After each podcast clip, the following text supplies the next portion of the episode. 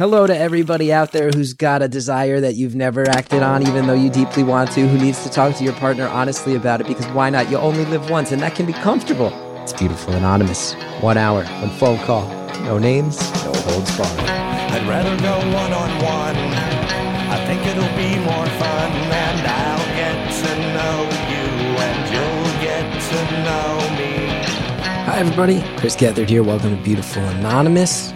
Thanks to everybody who came and saw me in Baltimore last weekend. Up next, look forward to seeing some of you in Minneapolis, chrisgeth.com. You want to know when those dates are, end of the month, as well as uh, how to get tickets. But it's not about that, it's about the phone calls.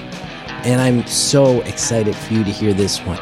This one is going to be many people's favorites. There's going to be some people, granted, who go, this just is not, it's a little risque, maybe not my type of thing, but we have a caller who talks primarily about working in an industry where she helps facilitate the sale of sex toys. And she has worked in sex shops. And this is something she's done for many years in her life, starting with working the counter at sex shops, where, and, and now all the way up through the industry, getting promoted through helping with distribution and sales and things like that. But ultimately, what we have is a call about openness about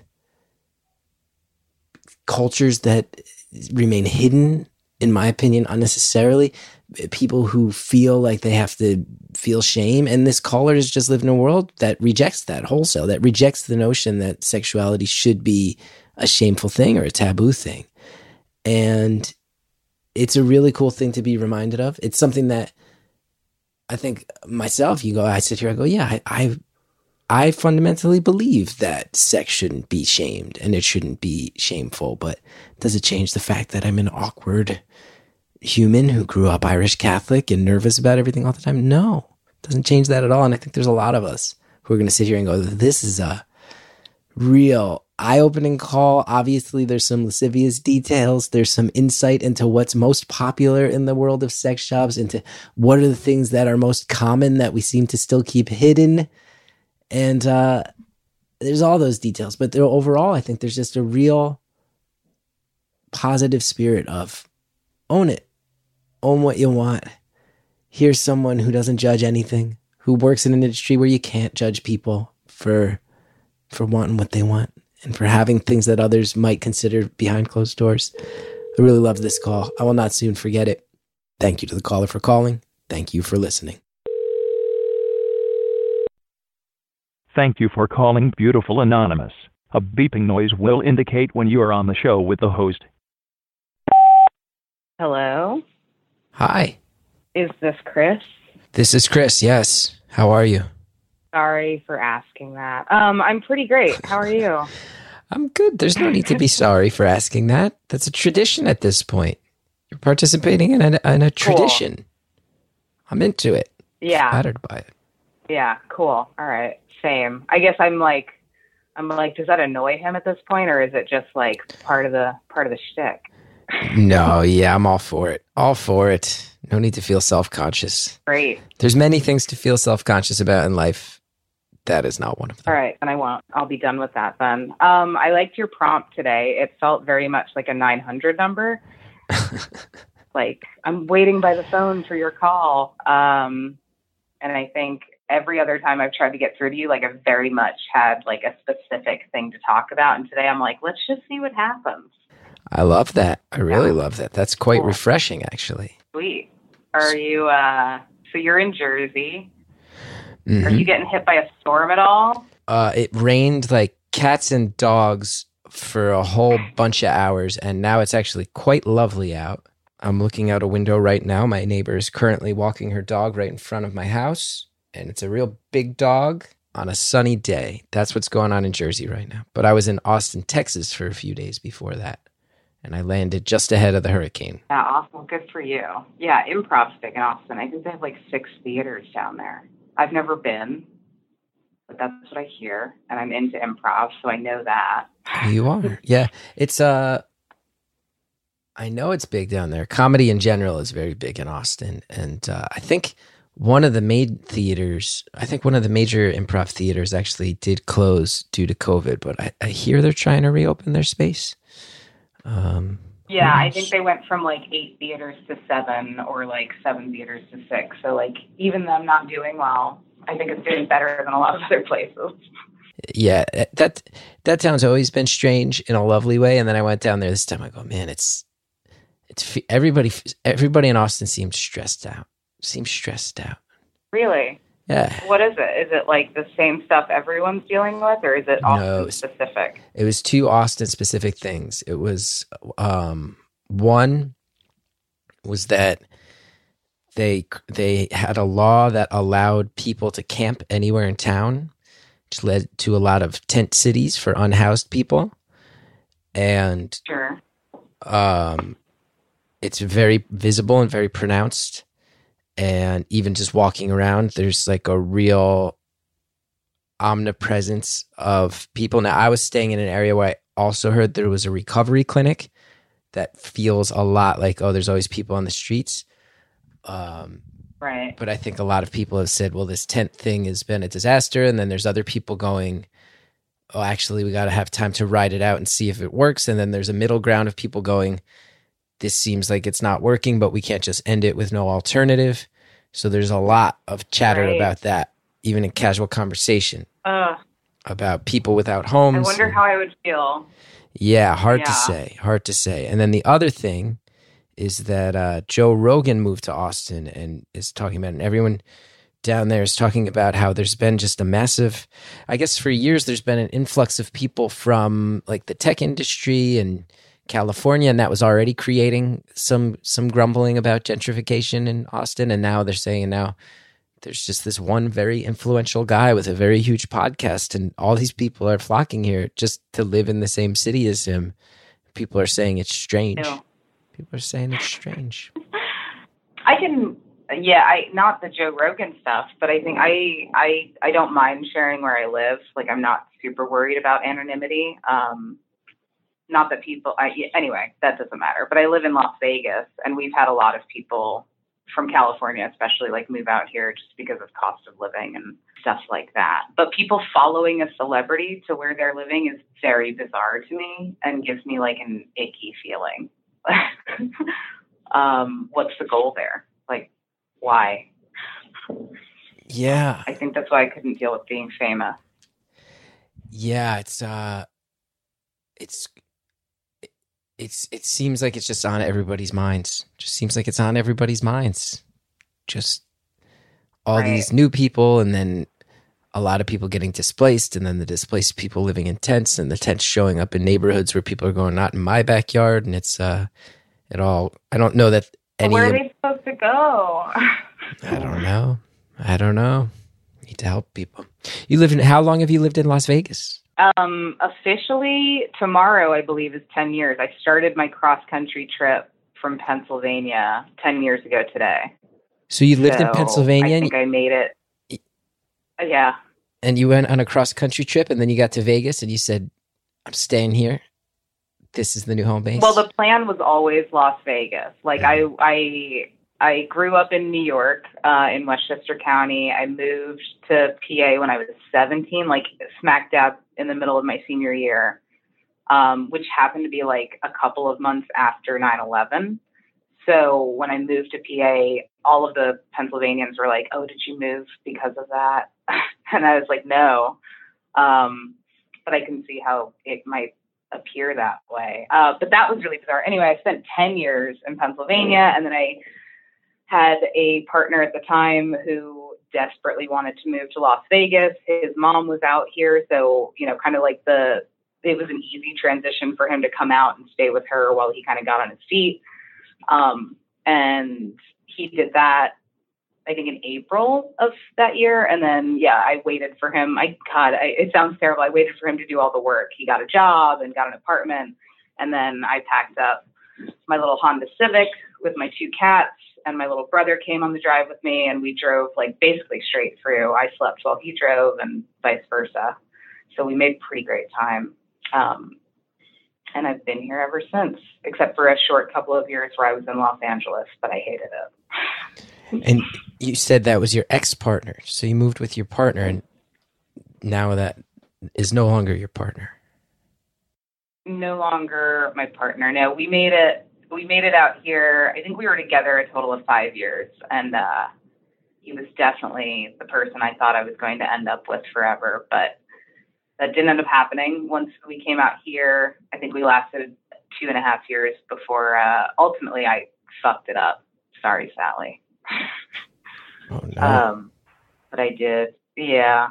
I mean, listen, at this point, it's been quite a while. You know, we're going on eight years since that relationship ended, and uh, I've done a lot of growing. I haven't, I haven't been drinking for like I think 260 days now. Uh, I've been through my own uh, hell as far as relationships go, and I think I've learned a lot about myself and and ultimately I hurt him in a way that he didn't deserve uh, for my own terribly unhealthy reasons. I felt unfulfilled. I felt like he wasn't paying attention to me, and so I got I was getting that attention elsewhere, and I acted on it, and uh, and I have forgiven myself, uh, but he definitely didn't deserve it. Mm. Mm. Yeah. It do- Mm. it does. Uh, when you talk about Vegas, in one sense, I've been through Vegas enough times to know there's the Vegas that we all know about, and that's a very real thing. There's also Vegas, which is people living in neighborhoods and houses that look just like neighborhoods and houses everywhere else. But it does that is it does sound like you know there's people out there going, you go to Vegas and uh, you live the wild times, and you mentioned that you, you got sober and that maybe you uh, found some attention elsewhere, and it does sound like it fits that stereotype of like oh things things get crazy in Vegas and people go hard and party all the time. I think that's true. I think there are some people that come here with that intention. Um, and I think my my main reason for coming here, aside from it being an easy transition, having you know family here, was that it doesn't snow here, and uh, that was really like I, I it just every year winter would come on the East Coast, and I was like I can't do another one of these, and so finally it was like okay, cool, I'm never gonna have to do this again Yeah, and I can get rid of the scraper for my car, and I don't have to worry about driving in it. Um, so that was a big deciding factor. But it, like, I don't know. Uh, Vegas is a a very popular place. On the flip side, for people to clean up their acts, like. AA is big here. I'm not in AA, so I'm not breaking any rules. Um, but I know that like this is a, a very this is a hot spot for AA, and maybe it's because people come here and go too hard and hit rock bottom. But yeah, I think I think I was already living a troubled lifestyle before I came here, you know, and uh, and so yeah, I mean, for for everything that I've been through over the last ten years, I just I just checked. It's been 257 days since I had a drink today. Wow. And my problems were around for years and years before that. and you're feeling better in those 257 days. Oh my god, I love it. I love it so much. I Yes. uh yeah, I think you know, I don't have to worry about waking up hungover. I don't have to worry about like waking up with a guilty feeling and not really remembering why. Just kind of waking up knowing like, oh, I have to apologize to people today and I don't know what for. Mm-hmm. I had a few nights like that. That was yeah. Yeah. And I think the last time I did it, like the last time I drank, I was having a meeting with my comedy group via Zoom and I was acting a fool and I got up to take a break from the meeting and I like went to the restroom and I on my way like trying to leave the restroom like I literally fell and cracked my head open in the shower and there was blood everywhere and I couldn't drive so I was just like yeah that's I think this is enough because I shouldn't be drinking alone and this could have been so much worse and uh, so yeah December 8th was the last time I drank anything That's not a good feeling to know everybody can hear it in a Zoom. That's Oy vey. that's that's a pro- there. There's a pandemic specific thing. Decided to get sober after cracking my drunkenly cracking my head open and understood my improv group was listening on a Zoom. yeah. Yeah, Yeah. that's Yeah. Um, and they're so supportive. You know, uh, no one judged me, at least not outwardly. Um, but I, yeah, I got to say, like it was, it's, it's been a really phenomenal decision. I think uh, there's been a lot of stuff to accomplish. Um, my, yeah, my comedy group, my improv group, just started basically a school, like a training program here. Um, and we launched classes yesterday, and obviously there's a lot of back end work. I've, I've just felt much more clear and focused and awake, and I'm sleeping well. It's it's all the things are lining up, and uh, I think alcohol was just a small part of it. Taking that out was just a small part of it. Well, that's good. That's good. Uh, I'm I'm glad that you're feeling clear headed in that sense, and then I'm glad that there's all this other forward momentum that exists simultaneous to it.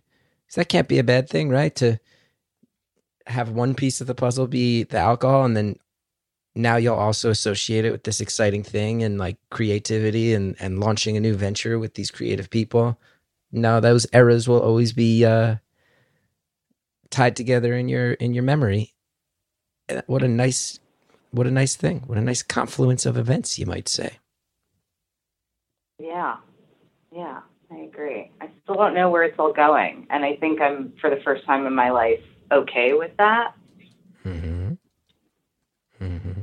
That's cool. Yeah, normally I think I'm a I'm a very much like not so much a planner, but like I need to know why and how, and that makes me feel safe and secure. And I've gotten, I've had to let a, a lot of that go uh, because the reality is, I think I moved. You know, think about like me moving here ten years ago.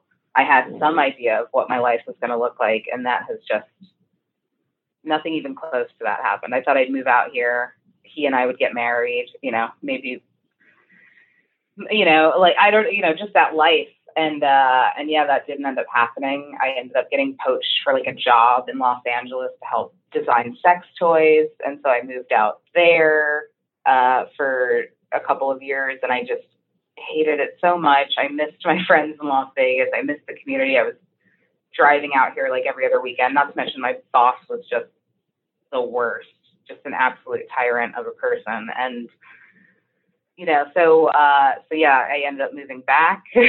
um, Now I'm gonna I'm gonna pause. You know, the really I'm gonna pause sure. because we can't just. I mean, it's your life, so these things are all just you know points on the line, and you're telling us about the points. But I can't just rush past.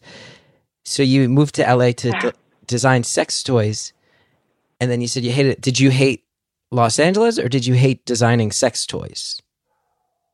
No, God, sex toys I love. I've I've been I've been in the sex toy realm uh, for half of my life. Like I, you know, I started when I was 18. I'm 37 now, so I started like working in adult stores and like you know selling porn and selling sex toys.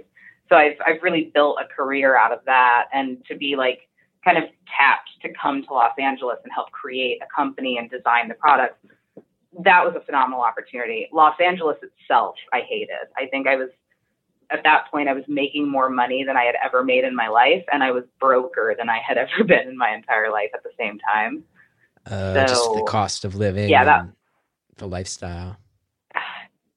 Right, right. Yeah, the cost of living, and I think just I don't know. I already get anxiety like with traffic and you know parking, and that's you know it's it's nothing new to say that that's awful. Um, and yeah, no, it was it was really just LA itself and the person who was my boss at the time that made it just awful and miserable. Like some of the darkest times in my life were the two and a half years I was in LA.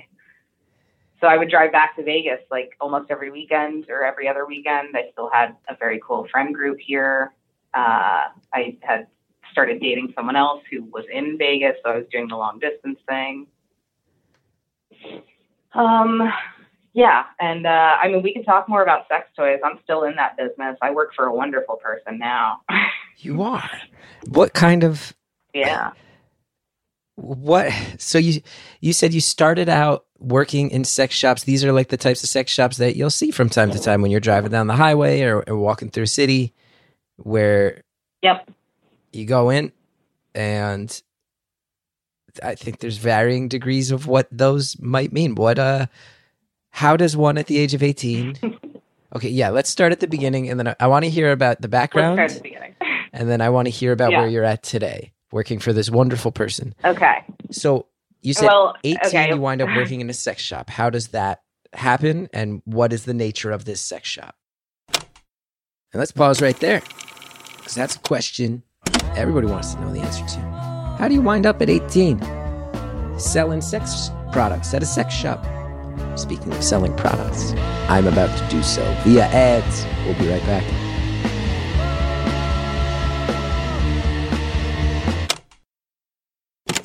Thanks to all of our advertisers who help this show exist. Now let's get back to the call. 18, Okay. you wind up working in a sex shop. How does that happen? And what is the nature of this sex shop? 100%. I have always had a fascination with, with pornography, almost like to the point where it's not even like sexual. It's just uh, like, oh, these are people's bodies and this is what they do. And, and so from a very young age, I, you know, I was kind of, you know, like I am, I am a woman, I'm a cisgender woman, uh, but I was like, you know, a lot of my friends would, you know, put gender normative stereotypes on me like oh you're like the guy in our group because i would invite people over to my house to watch porn but like just in a fun way um, so then anyway when i'm 18 i had to i was in college briefly and ran out of money so i had to drop out due to financial reasons i moved back in with my mother who at the time we were living in hershey pennsylvania uh, and she was like you have two weeks and then you have to find a job you know like basically two weeks to like settle back in, get your shit together, and then you have to get a job. Um, and at 18, I had like, you know, bright green mohawk and like piercings. And I was like, I don't want to work at Hot Topic. Where else, what else is going to hire me? Um, so I walked into the local porn shop and sure enough, like there were, you know, two people behind the counter that had funky hair and body piercings and tattoos. And I was like, oh, cool, give me an application. Um, and they they hired me. I was making like six dollars and fifty cents an hour to rent out VHS porn to all the local neighborhood dudes. Um, and I remember like greeting people when they walked in. You know, people walk into a store, and I would just be like, "Hey, how are you?" And my manager got so mad at me. It was just like, "Don't talk to these people. They don't want to be talked to. They just want to come in and get their movies and leave." And I was like, "That seems weird." Um, and I had that guy's job like a year later, and I just worked my way up through that company until I was the district manager, overseeing quite a few stores. You said video rental, toy sales. Now, I do, I do want to ask. I also know that sex shops can be a meeting place for people to hook up. I know that, um, in the in the gay community, historically, they've been kind of a safe haven for that. I wonder if if yeah, with like the arcades and theaters. yeah, yeah. I wonder if that's an aspect of um, any of the shops you worked in and what the relationship is sort of working there while also providing this haven for people who are, you know, of a persecuted group having a place to meet. Yeah, it's kind of interesting, and and I like that you bring that up because that's something that I've always felt was very important about what I did. Like, I don't know, some naysayers or people that really are uncomfortable with the idea of sex and and and the realm that that I've made a living out of uh, can be judgmental, right? Like, oh, you had to drop out of college and work at a porn shop, you know.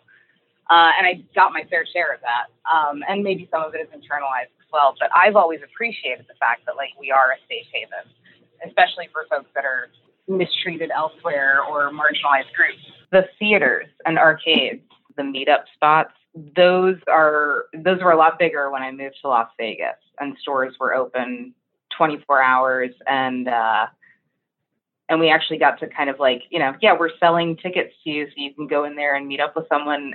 It's really the the best stores and the stores that I've worked in are not judgmental places. Um, we're not necessarily going to allow illegal activity to go on, um, but we're also not going to, uh, you know, assume gender and think that we know what your partner is without you dictating the language of that. And if you're buying a, a, a ticket to go into the theater to meet up with someone, that's your business. I think that's something that has always attracted me to the industry and has kept me in the industry as long as it has. is that it's very it should be at, at the core of it very welcoming and non-judgmental.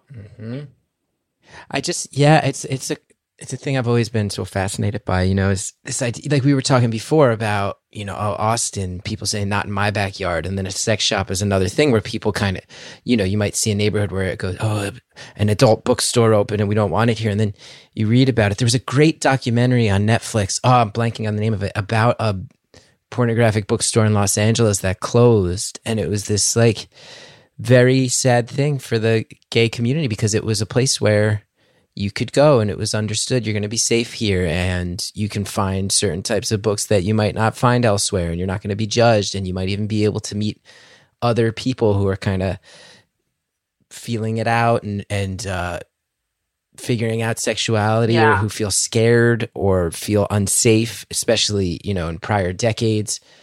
And the whole culture of adult bookstores and sex shops as these safe havens for um I'm, I'm sure that there have been many many uh a, a an academic essay written on this topic but it's a really really fascinating thing. It's not just like oh that's where you go to rent your porn. It's very often that's where someone who feels very unsafe feels uh total lack of judgment when they don't find it anywhere else in their Yeah. life. And that's a that's a very different thing when you think about it it's super different. And i and i don't think there's enough emphasis on that. Like when people when people are terrified that a porn shop's going to open up you know down the road like what what are they afraid of you know? And i think that's that's largely what i appreciate about the company that i now work for is that we're not only are you buying products from us that are high quality but you're really getting a lot of content and education behind how to like destigmatize pleasure in the first place you know, and a lot of that is definitely, you know, um, you know, it's feminism, which is really about everyone being equal, you know, but the the the constructs of, of you know global constructs, and then you know obviously more specifically uh, the the patriarchy that America has suffered, endured. I don't know what the right uh, word would be. Maybe all of the above um, has really you know like created created everything that that people are afraid of. It's it's all these magical ethereal ideas that aren't actually real. You know, virginity is a construct, and you know, uh, like uh, uh, consent, you know, was created as a way to combat what was happening to us. And I think being in the sexual the, the sexual realm, you know, especially from the time I was 18 and, and up, at least, you know, I mean, I was always curious about it.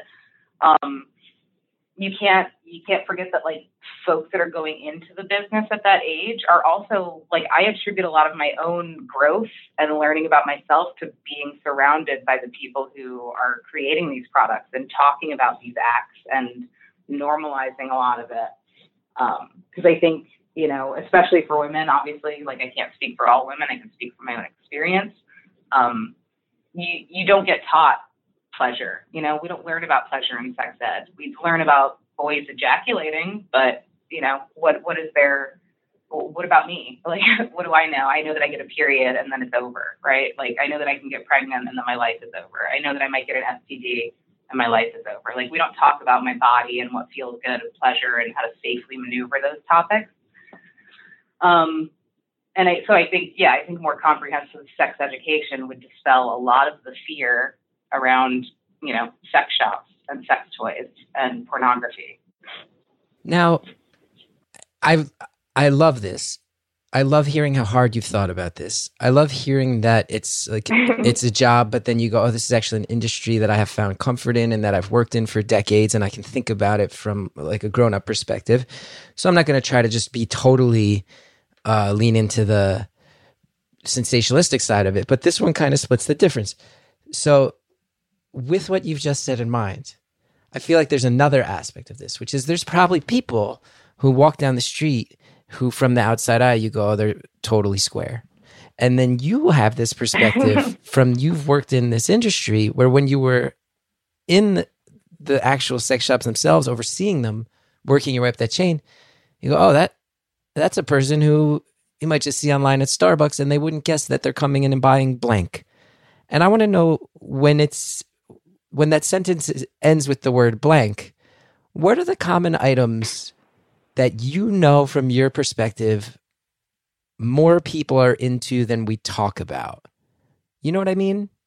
Oh, butt stuff. Yeah, butt stuff for sure. Um, Mhm. yeah, in fact, like yeah, the company I work for has has a few distinct brands. We manufacture all the products, but one of the brands is specifically anal sex products uh, because you know there's there's there was a lacking of it. You know, we we're we're not super old. We're a five year old brand.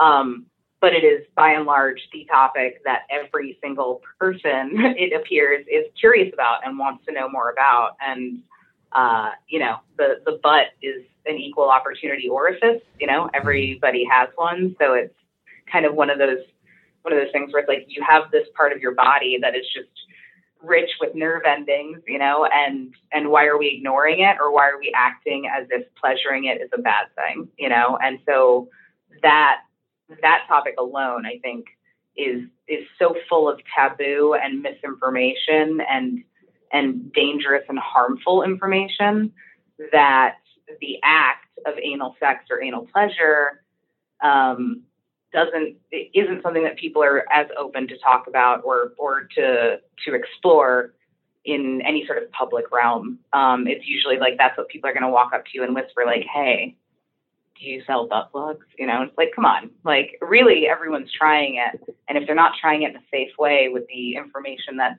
they need to to make it pleasurable and safe, then yeah, we're just creating more people out there that have a bad experience. Uh, and that's going to spread more misinformation. That's a long answer to your question. It would definitely be butt stuff. Love it. Um, Love it. And now And BD, BDSM stuff too. oh, and like you know? did 50 shades of gray did that really get more people coming through the doors in that it did. It. Oh my God! Yeah, hands down. I mean, we we refer to it as like I think it was the Great Ben Wa Ball shortage of 2014 or whenever that happened, 2013. Um, because I've I have never read the books. I have never seen the movies, but I know that there's stuff happening with Ben Wa balls in there because literally no supplier had them in stock for like six months. I have not read the books or seen the movies as well. I I think I've heard the phrase, but I'm not sure what a uh, is it a Ben Wa ball? Yeah. What's that? A ball Yeah, that goes up it your butt? Yeah, Ben Wa balls. There's, no, no, you don't want to put these balls up your butt because there's on a lot of them there's no retrieval leash, and the butt Mm, mm. things can get lost up there. Yeah. The vagina, however, uh, is a safe place. So uh, these balls were designed basically like they're they're weighted internally. So it's like you have this little ball and you can shake a little ball around and you can hear and feel the weight inside of it. Um, those balls will go inside the vagina, and with any movement of the body, they kind of create this internalized sensation of vibration without a motor. Got so- it.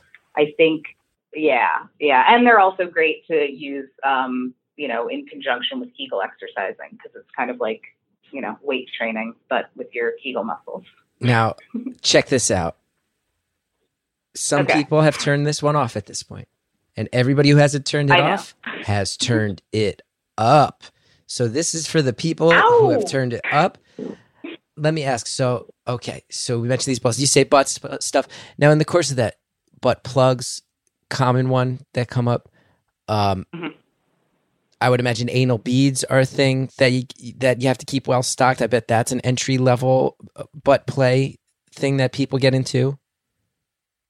Yep, yep. People know what anal beads are, so it's definitely something that people will ask about. I'm gonna listen. I like to be full disclosure on this show. Maybe I shouldn't be with this. I got nothing Mhm. against butt stuff. I did once tell a joke on a stand-up album. Uh, Um, this was in 2012. I think this in subsequent years became a little bit of like a meme. I was at the early era of saying like eating butt, nothing wrong with eating butt. It's it's fun. Let's everybody get over it. Um, so I got no problem with butt stuff, but I've never liked the thing in my butt. It's a thing that people, you, you know, when you're single and you, some people they throw a finger in as a part of a thing, and I just Listen. realized I, morally I got nothing against this, but the sensation is not for me. So a butt plug, my Right. understanding is that kind of places some pressure uh, amongst those nerves you mentioned that can make other things uh, pleasurable or get you ready for anal sex, perhaps, like sort of to train and Right. get you loosened up and ready for there, right? What are the other? What are the other? I like you, you. You say these like you sound like like you're inquisitive, but you also know what you're talking oh, about. I know a lot about this stuff. No, no, please. I yeah, I read a lot. I retain a lot of information. So I know what a butt plug is. Cool. A- anal beads, a series of beads. You put them in one at a time. I bet that when you pull them out at one at a time, that could be a fun part of the process too. Though I'm not sure. What are the other Right. butt stuff things that fly off the shelves? Well, there are there's a variety of plugs. So, you know, some plugs, some butt plugs are definitely, you know, designed to be worn while other acts are happening, you know. Um, some butt plugs are designed to help train your butt for something larger. So if someone's preparing for like a dildo or a strap on or a penis, you know, this is going to help them get there uh, by, you know, training training them to receive something bigger. Um, anal, you know, does it vibrate? Is it weighted? What is it Mm. made out of? Those Mhm. Those are the main differences between butt toys, is like the materials, their function, and their shape. You know, like I don't have a prostate, so I, you know, a plug, you know, a, a curved plug for me could still feel very great, but it's going to feel very different for someone who has a prostate. Mm, Um, mhm. and also you know like it's all about kind of like the prep you know like i don't think anyone should just be throwing a finger in someone's butt without asking like that should never have happened to you i'm No. sorry that it did No, no, no. Let me be clear. Let me be clear. No one ever just tossed a finger in with malicious intent. okay I just feel like in the court, you know, if we're just going to be this frank, my mother turned this one off a million minutes ago. right You know, there might be a thing. I think one thing that happens uh, somewhat frequently is maybe somebody, maybe somebody's performing oral sex on a guy, and they might start tickling down by the butt, and then in the course of it, some people say a finger coupled up with a blowjob is a great thing. And uh, nobody ever just jammed a finger up there. But in the course of exploring that, which is a thing that happens, Right. I said, I have un- I have come to realize I find it more pleasurable. Let's we like if it was a drive-through line, it would be let's just get that one without the lettuce and tomato. I'll just order that sandwich yeah without that. I just Right. like it better without that Yeah. topping. I don't need that topping. It's not Mhm. for me. There's other stuff I enjoy. i like but, that you i know. like that you likened it to to a drive through because that's that's kind of like when when I'm teaching these classes on on our anal products and you know it's like anal sex is something that people have taken off their menu without even trying it and the reality is like you know it doesn't matter who you're bringing to dinner like it matters the restaurant you're at you know because that's the other thing is like a lot of cis men who do enjoy anal play are up against this taboo that that means they must be gay or they must be bi or they must be something and it's like no, it just means that your butt has, you know, like your, I think it's your sphincter itself has 4,000 nerve endings, which is the same amount of nerve endings as in the head of the penis. It's half the amount of nerve endings as in the clitoris. So why are we ignoring this? Like touching that and having it feel good doesn't make, it doesn't mean anything about anyone other than they like when things feel good, you know? And that's this like basic thing that a lot of people refuse to wrap their head around because of what they've been told and taught and you know forced to believe by any number of like i don't know I love it. uh, societal constructs religion's a big one And it's also too, I'll just say this on my end too. I do really hate that we're in a world where if somebody goes, I like X, Y, and Z in my life, that we then are trained to go, well, that must mean that you fit into this classification. And it's like maybe that maybe you're gay or maybe you're bi or maybe you're just you and you can be comfortable knowing that everything you've liked thus far is something that yes you in fact like but if you also uh if you like being with a lady and you enjoy the lady to uh, put on a strap on every once in a while, that, that doesn't Yeah. fundamentally alter anything about you know what your morning was like this morning or what your morning will be like tomorrow. It doesn't fundamentally. It does. It hasn't Yeah, rearranged your it DNA. It's not a scarlet letter. It's just. it doesn't mean you won't donate to charity it doesn't No. mean yeah it doesn't mean you're, you're like dogs more than cats it's just yeah sex sex has been it's it's it's used against us in so many Yeah. ways you know and and really it's used against anyone you know like I, I think for the most part like it is something that does equalize us because it, it has been used against us as a weapon. You know, there, no one is immune to that. It doesn't matter what color or gender or sex or race you are. Um, because yeah, if you're a straight, a, a straight cisgender dude, uh, you better you better only like tits and ass, you know, otherwise you're gay. Like that's it, it's it's really the, the you know this thing that's used against every single person uh, if we don't line up the way we're told to. Companion question to this one, moving up from butt stuff. Here's a question that I Mhm. really am interested in, and that I and this one is a service to our listeners that I feel like you may be the only person who's ever called this who can answer this. I've been Oh in a sex shop before. Look, I lived in New York City. I mean, you walk around certain parts of town, and Yeah. even now in 2021, it's not like the old days with Times Square, but you know, you you can't walk three or four Some blocks. of the best ones are in New York. Oh, really? Yeah. What are some of your favorites? What one should I check out when next time I'm in town? Um, well, you have what do you have there? You have uh, Babeland and Pleasure Chest. Uh, those would be some some really great uh, progressive uh, I think they're right by the that carry a lot of products. right by Yeah. the comedy cellar. I think. Uh, at least I think Babes in Toyland is one that's right there, which I hear good things about. Yeah, those, those are I, they're just so well informed and welcoming and equal and inclusive. Like I yeah, and I think yeah, definitely. What was your next question? Well, like you said, so much stuff gets cla- classified as off limits. So much stuff gets classified as for fetishists. I know that Mhm. having stepped inside stores akin to this in my life, you will see products where if you haven't done your research, I don't know to the naked eye what that is or what it's for. This is just the thing. You know, you'll Sure. see the racks with the lingerie. You gotta get what that is. You see the vibrators. You go, great. You go, oh, those are the really expensive ones. They're in a case that's locked up. I, oh, there's mm-hmm. all the lube. You know, you, you you see the things you recognize. Yeah. Then you see some stuff where you go, okay, what is this exactly?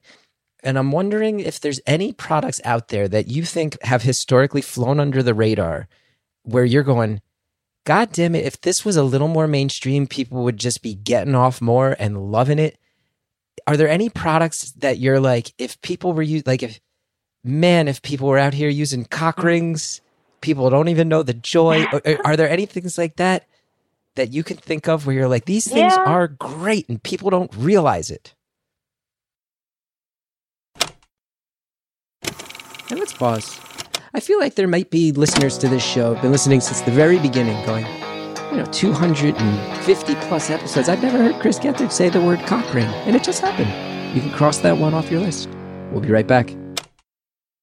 Thanks again to all of our advertisers. Now we're going to finish the phone call.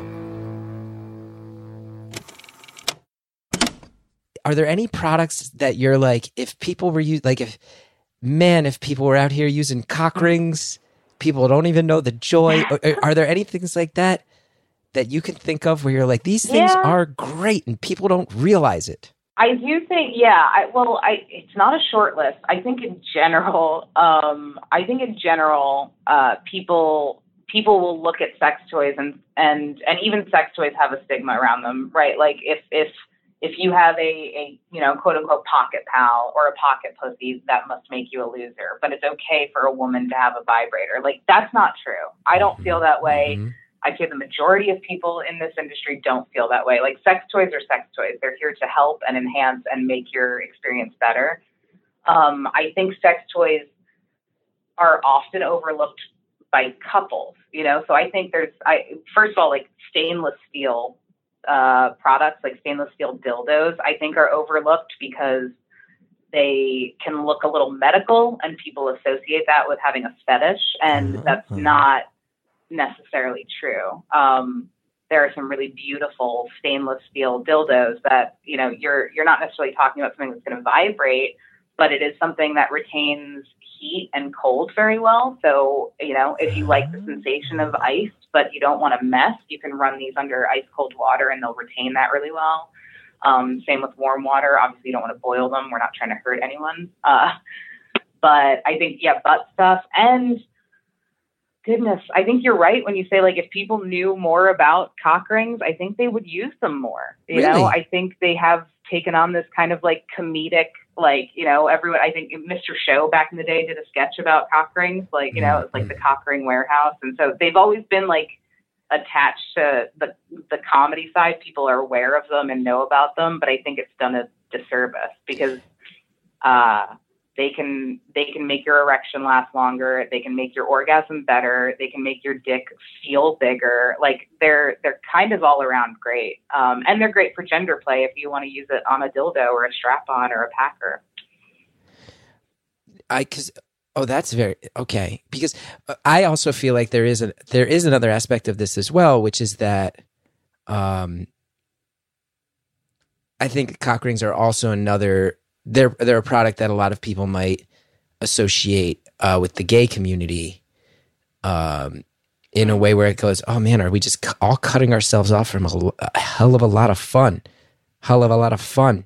Yes, because the gay people have done the work for you. You know, trans people have done the work for everyone else. Like that's that's the whole. You know, we owe a lot to our black trans friends that have come before us. They they have you know like obviously historically some really huge monumental stuff, but let's not sell them short when it comes to sex and pleasure. Like they know what's up and we should be paying attention. Right, right. I just read an article. I'm constantly reading long form journalism, and I just found one about mm-hmm. as a sex, as someone from this community, I bet you will laugh at this. It was an article that basically said, we're going to try to get to the bottom of figuring out who it is that makes poppers because it's a very secretive mm. thing.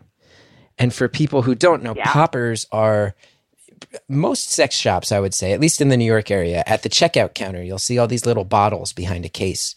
And they're listed, they're often listed yeah. as like VCR cleaners or nail polish removers. Head cleaner, yeah. Head cleaner.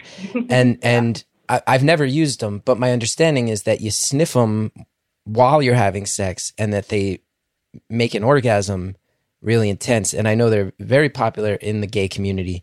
And it basically was this article that was like, who's making these? Who is it? Because there's a couple really huge brands. And it was just, it was just got to the bottom of it. And uh, another, another product out there that I go, I've always heard of those. They've always been a bit of a punchline. I have no idea what they do. Is that a thing? Is that a thing that the world at large should know more about? That I don't know about. Um, just because I know, you know, you're you're essentially talking about like huffing. It's similar right. to huffing, and you are I, affected. I can't yeah. necessarily like I. Right, right. Um, and I have also never used poppers. I've certainly sold my fair share of them, um, but they are kind of this like secretive thing. Uh, and I'll say like, you know, you can't, you're, you don't work in porn shops for 15 years without accidentally breaking a bottle of that at one point. And the smell of it, the fact that people are deliberately putting their noses up to it and snorting it is ridiculous to me because it's not a good smell. it's intense. you know? Huh? It's intense. Um, it's chemical. I mean, yeah, yeah. I should oh, yeah. I shouldn't sit here and encourage people, hey, go huff chemicals. Like do your research, right. see if it's for you, talk to someone who's used them before. It's just an aspect of your world. I find very fascinating. Now, this one's obviously flying by. Once you start talking butt stuff, the time really flies. We've got 15 know, minutes I left. I know. It took us a while to get there. oh no, stop. I want to uh, I do want to know what you know, because you start at ground level. I've been able to ask you about the culture of these stores, people coming in. I think you've done a lovely job of talking about, you know, stuff that people keep secret when it probably, hopefully, we're at an era in history where if somebody, you know, wants to get a butt plug, they don't have to feel so bad about that. But modern day, it's I been it's been a long time. You're not a teenager anymore like you were when you started. Now you say you're working for a company that you're really psyched on, but still in this realm. What kind of stuff do you work on? So I uh, I handle all of our wholesale accounts. So you know I'm not selling direct to consumers. I I'm selling to you know like the Babes in Toyland and and stuff like that, and they're selling our products to consumers. Um, which uh, you know a lot of it is, is you know not super fun stuff when you're talking about just like processing purchase orders and you know whatnot. But um, but I do still have the opportunity. Largely, it's been over Zoom to train the salespeople on our products and how to talk to consumers about it and how to start the conversation um, and which products are recommended for you know you know the folks that are coming into the store. So someone who doesn't have any experience with sex toys, has never used one before, we're not going to recommend our most powerful vibrator. You know, we're going to want to start with something else. So that's that's that's the bulk of what I do is is servicing our wholesale accounts, which you know we do globally. Um, you know, Europe, Canada, Australia, New Zealand, uh, literally all over the world. Uh, you can find our products, and uh, so that's cool. And and talking to people about how to talk about sex and sex toys is uh, that's my passion. That's what that's that's the best part of it to me. That's awesome. Yeah. That's cool. It must be cool for you to know. Like if you're working now in distribution, it's fair to say you have probably given thousands of people better orgasms. I really hope so, you know, and even if we haven't, you know, even for the folks that maybe uh, haven't had an orgasm yet, you know, like we refer to that as pre orgasmic, you know, there's plenty of people out there my age, your age, much older that have never experienced that. Like, that's also okay, you know, it's really about the journey, you know, like, uh, orgasms are great. I love them. I recommend them. Everyone should have one. And if you're unable to, uh, that doesn't necessarily mean that your sex life is over or that you don't deserve pleasure. Pleasure is a birthright. Um, and so, yeah, I think that journey of it, and I, I can speak for myself. Like, like I, I know I mentioned it a little bit earlier, but working in this industry, I was always comfortable with it as an outsider. Like, porn fascinated me. I liked people's bodies. I didn't, I didn't see anything wrong with it.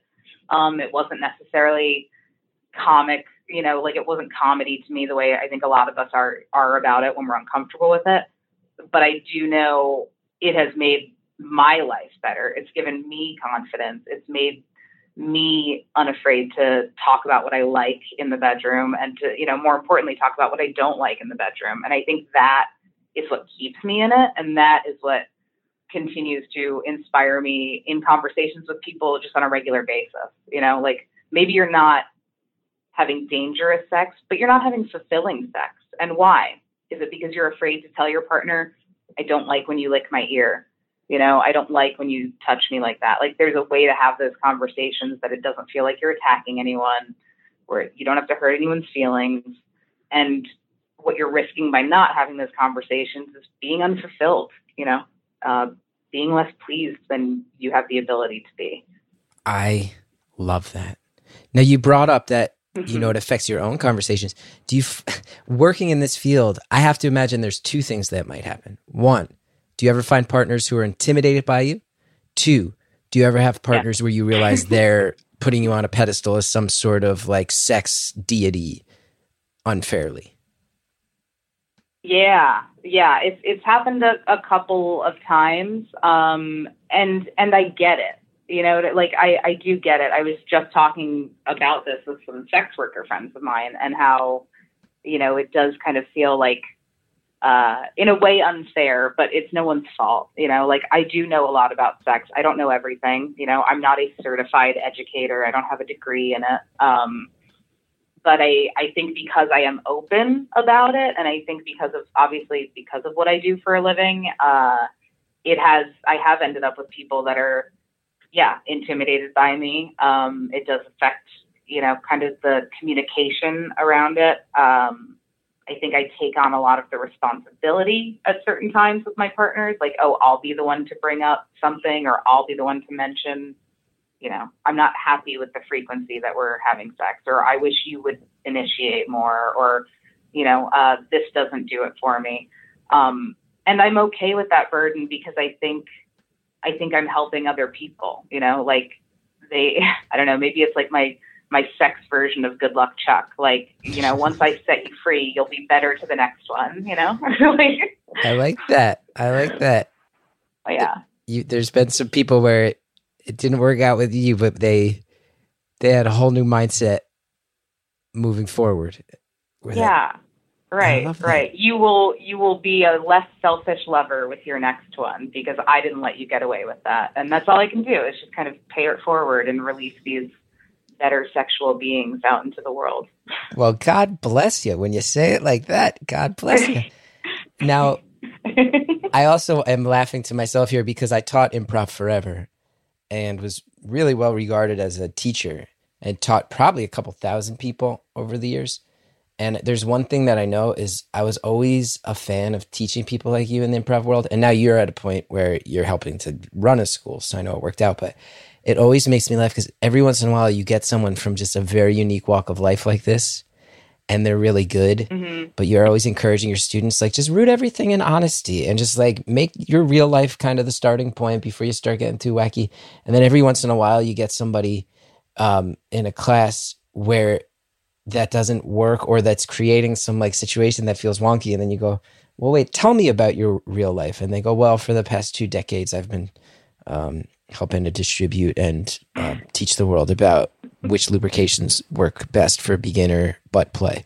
And then you go oh well that okay yes you're when i say keep it grounded in reality your reality is already an improv scene Yeah. to to most people most people would be fighting to get a scene that had this information. And that's just your real life. And i'm sure you've run into that from time to time. But i bet your students also i bet you're i bet you really root for the weirdos who show up too i bet that i bet that the improv Oh, students the weird. I mean, i bet they i bet they flock to you in, in vegas when they find you Yeah, well, listen, we're still too new. Like we literally just launched classes, but I think yeah, what I I love the weirdos. You know, that's what we are. We are the island of misfit toys. You know, we're the island of misfit sex toys, and uh, I think what we're seeing a lot of, like when my worlds get to collide, is when I'm very lucky. And I recently did a a musical improv show where I got I sang a song about sex education and how virginity is a social construct, and I was like this is I could I could end everything now and go out on a high note. Like my worlds have collided in the most beautiful ways, and and the snaps and cheers that we were getting from all the young, you know, like the the people in the the next generation, whatever they are, Gen Z. Uh, we're just loving it, you know. Like we're we're breaking cycles. I think, you know, I'm I'm 37 years old, and I think I'm a part of that millennial generation that's helping break the cycles from our parents. It wasn't their fault. Uh, but we can do better from here on out. Um, and I think I don't know. I'm in a very unique position to to help in very specific ways. Love it. I love it. And you've said it twice now that virginity is a social construct. We have five minutes left, so it's impossible, I imagine, Ah, to get into this. But so my guess, let's see, virginity as a social construct. This is new to me. If I was to hazard a guess, would I say right? Because fundamentally, there is an era in my life when I had not had sex. And fundamentally, that changed at some point, and I was someone who had had sex. So, in that way, it feels to me like virginity is a point in my timeline where I can say, I understand. But I could see an argument, and I wonder if it relates to the idea of giving this life step any any sort of weight or mysticism or involvement in morality or religion is something that people use as a method of control when in reality we're just animals who are programmed to want to do that eventually. And we've attached all these meanings to it as a way of judgment or manipulation or control. Am i close? Yeah. I think I think you basically hit the nail on the head, and I, I think Smart religion in this specifically plays a tremendous part. I'm yeah. smart motherfucker sometimes man Every You really are. You really are. Um, yeah, no, for sure. And I think you know it. It is. It has historically meant something different for for. And when I say men and women, I mean you know like the the the gender binary that we have all grown up comfortable with and familiar with. Uh, a man losing his virginity is a different story than a woman losing her virginity. And you know he's he's going to get high fives and pats on the back, and she's going to get shamed and you know, talked about, oh, she's a slut, she puts out. So, you know, uh, yeah, sex doesn't have to mean penetration from a penis to a vagina. That's the other thing. You know, if you want to talk about realistically, and I know we only have a couple of minutes, you know, a lot, a lot of people have quote unquote lost their virginity um, due to harmful, terrible acts. You know, and so that uh, that's that's the other reality. Is like, you know, you get to dictate what having sex means to you. And Right. the first time that happens is entirely up to you. You know, you don't have to count when you were assaulted. You don't have to count when something happened that you didn't consent to. Um, so that's yeah, that's that's up to us as individuals. Like I, I think that's so much more empowering to take ownership of that as opposed to, you know, oh, this person took my virginity at a certain age. You know, like no, I I could. I'm a virgin again for as long as I want to be. you know, like that's up to us. I was just shocked. I'm sure you saw it too. There was a news just a few weeks ago about I forget which country it was, but their military just stopped doing a thing where when female doing a virginity check on female members of their military where they basically have someone for a hymen. someone check their hymen through Yeah. digital penetration where you sit here you go that's the exact sort of thing that makes me understand how you know not everything you're saying but where i see the angle where i go oh what do the idea of virginity somehow being important means that when you join the military in this country a doctor or someone who outranks you gets to touch your private parts to see where you're at and make assumptions disgusting? about how it. Do you, how do you prove Ooh. that? Ooh, Yeah. you just go. And you can only prove that with a hymen. You can't prove that with a with someone who has a penis. You know, like it's Right. just entirely one sided. Right. And Yeah. it's, like I said, manipulation and control. And uh, an example where it's so clear cut by modern standards to go, why would that even matter? And then when you say it about that, there's so many other ways in which we've decided virginity matters. And you go, well, why does that matter? And the, uh, the answer so often is, oh, it doesn't. Oh, it doesn't. We Right. put all this weight on it for all sorts of reasons. Um, so I see what you're saying. I see what you're saying. I'm so I'm, glad we uh, got to talk about all of this. Oh, I'm glad. I was just going to say the same thing. I'm glad we got to talk about all of it about Vegas, about sex toys, and about open mindedness. And I, I, if I guided it too much towards the the sex stuff, I do apologize. But I feel like you had so much stuff to say about it that's going to get people thinking. I think people are going to maybe let their guard down and talk to their partners a little bit more about some of their desires that aren't acted upon, vocalize some of their wants and needs, and That would be my dream come true if that's what comes from this. Yeah. No, I'm happy you guided it in that way. It was it felt like that's where we needed to go and that would be the best outcome would be for people to talk to their partners and and themselves about more of this stuff.